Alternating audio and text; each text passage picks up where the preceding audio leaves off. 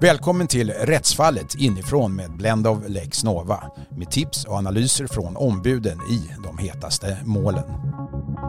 I dagens podd intervjuar vi inte ombudet utan istället fokuserar vi på hur ombudet skötte sig i fallet med trädfällan som den och Lex Nova var först med att rapportera om.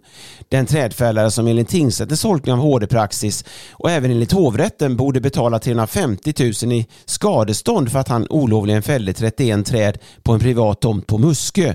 Men istället dömdes att betala 4,6 miljoner för att hans ombud vitsordade det.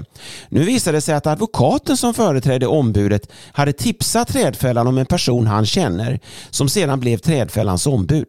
Bengt Ivarsson, advokat och tidigare ordförande i Advokatsamfundet, kommenterar fallet. Jag tycker det är självklart intressant processrättsligt men det är också en tragik här att Trädfällan har råkat väldigt illa ut eh, på grund av ett bristfälligt ombud och sen är det ju lite märkligt också hur den här personen har blivit ombud för Trädfällan. Mm. Om vi då tar... sen, sen självklart ska man också säga, för fastighetsägare som har blivit av med sina träd så är det också någonting som är negativt och trist. Det, det ska man inte heller glömma, för det är det som är det, den ursprungliga händelsen här. Precis. Om vi då tittar på eh, ombudets arbetsinsats här så, så har då ombudet i tingsrätten vitsordat en metod som inte inte är återanskaffning av träd utan bara plantering av nya träd så att säga. Vilket då eh, kostar 350 000 istället för de 4,6 miljoner som en återanskaffning eh, innebär. Men i hovrätten har då eh, det här ombudet i träfäran fällt och, och eh, går med på 4,6 miljoner. Eh, hur ser du på det? Ja, här har ju ombudet förorsakat sin klient en allvarlig ekonomisk skada genom att agera på det sättet. Det blir ju en merkostnad för klienten på eh, 4 250 000 genom eh, agerandet från ombudets sida här. Mm. Och eh, ser du hur detta hade kunnat undvikas? Ja, det är inte så speciellt svårt utan hade ombudet agerat på samma sätt som i tingsrätten och inte vitsordat beloppet 4,6 miljoner så hade det här aldrig inträffat. Eh, hovrättens referent har ju flera gånger per telefon hört av sig till den här trädfällans ombud och verkligen frågat gång på gång. Menar du att din klient vitsordar återanskaffningsmetoden som innebär 4,6 miljoner och inte 350 000? Eh, eh, vad anser du att ombudet skulle ha gjort när, när hon fick de här samtalen?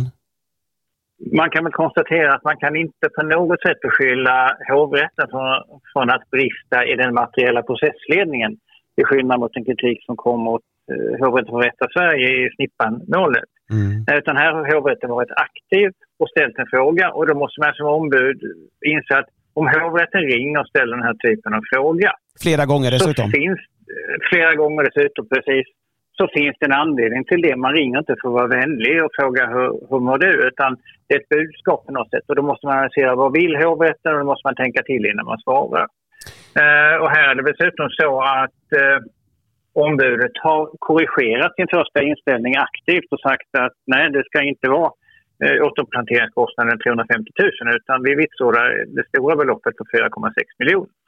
det är ju exceptionellt skulle jag vilja säga att man gör på det sättet som ombud. Ja, men du menar då att eh, hovrätten har ingen som helst del i detta? Borde inte hovrätten ha tänkt att det här kan ju inte klienten gärna gå med på att öka eh, kostnaden från 350 000 till 4,6 miljoner frivilligt? Här måste ju föreligga något fel. Ja, och det har hovrätten kanske anat genom att man har ringt flera gånger men jag kan inte se att man skulle lasta hovrätten och kräva att hovrätten ska göra mer än så. Eh, hovrätten kan ju inte ta över ombudsrollen utan finns det ett ombud här som, om än inte advokat, men ändå jurist med, med egen verksamhet. Då får hovrätten, efter att man har ställt den här frågan ett antal gånger, ändå acceptera att det är tydligen inställningen från den här parten. Eh, nu kan man ju då undra hur det kom sig att eh, den här trädfällan från Muskö då vände sig till ett, eh, en jurist med egen firma, enskild firma i Åtvidaberg.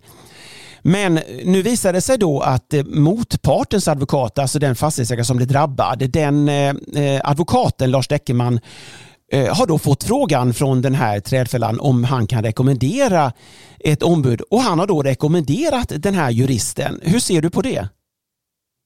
Jag tycker det är klart olämpligt. Det är en sak om man själv är jävig och inte kan ta ett uppdrag att man då lämnar tips på kollegor som man tror skulle kunna utföra uppdraget på ett bra sätt. Men att rekommendera motparten att kontakta ett visst ombud eller någon av ett eh, flertal angivna ombud, det tycker jag är olämpligt. Det skulle jag absolut inte kunna tänka mig att göra. Jag skulle rekommendera motparten att anlita en advokat eller möjligen annat kvalificerat ombud men aldrig namnge eh, till motparten vem jag skulle rekommendera. Och eh, är det då dessutom någon jag har en personlig koppling till som vän eller någonting annat så är det ytterst olämpligt. Eh, varför skulle du inte göra det? Är det inte förenligt med de advokatetiska reglerna? Eller vad menar du? Man har skyldighet att informera motparten om att jag företräder bara min klient, jag kan inte tillvarata dina intressen. Den skyldigheten har man och det tycker jag är rimligt och riktigt att det är på det sättet. Däremot tipsa om någon som ska företräda motparten, eh, det kan bli hur mycket fel som helst, som i det här fallet till exempel. Så att eh, jag tror inte det att disciplinen har prövat just något sånt här. Eh, men jag skulle bli förvånad om inte disciplinen har synpunkter på det. Hur ser du på det att eh, genom att den här juristen då eh, anlitades så har då eh, motpartsombudet och hans klient då vunnit en process fullt ut med, som han eh, annars inte skulle ha vunnit om de skulle ha följt HDs praxis? Ja, det blir konsekvensen av det. Sen går det inte att säga att det är den här personliga vänskapen som har gjort att motpartsombudet Färdfällans ombud här har med, eller vitsordat beloppet. Det, det, går inte att säga det. Men man kan säga, hade det varit ett ombud som hade agerat professionellt, då hade ju aldrig beloppet vitsordats på det här sättet. Ja, du menar ju då eh, att eh, eh, ska man som advokat överhuvudtaget tipsa motparten om, eh, om ombud så ska man då eh, hänvisa till Advokatsamfundets medlemmar.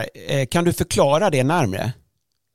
Ja, fördelen med att anlita en advokat det är ju att förhoppningsvis är det då så att man får ett ombud med god sakkunskap som kan ämnet och man kan gå in på Advokatsamfundets artikel. Då ser man också vad olika advokater är specialiserade på.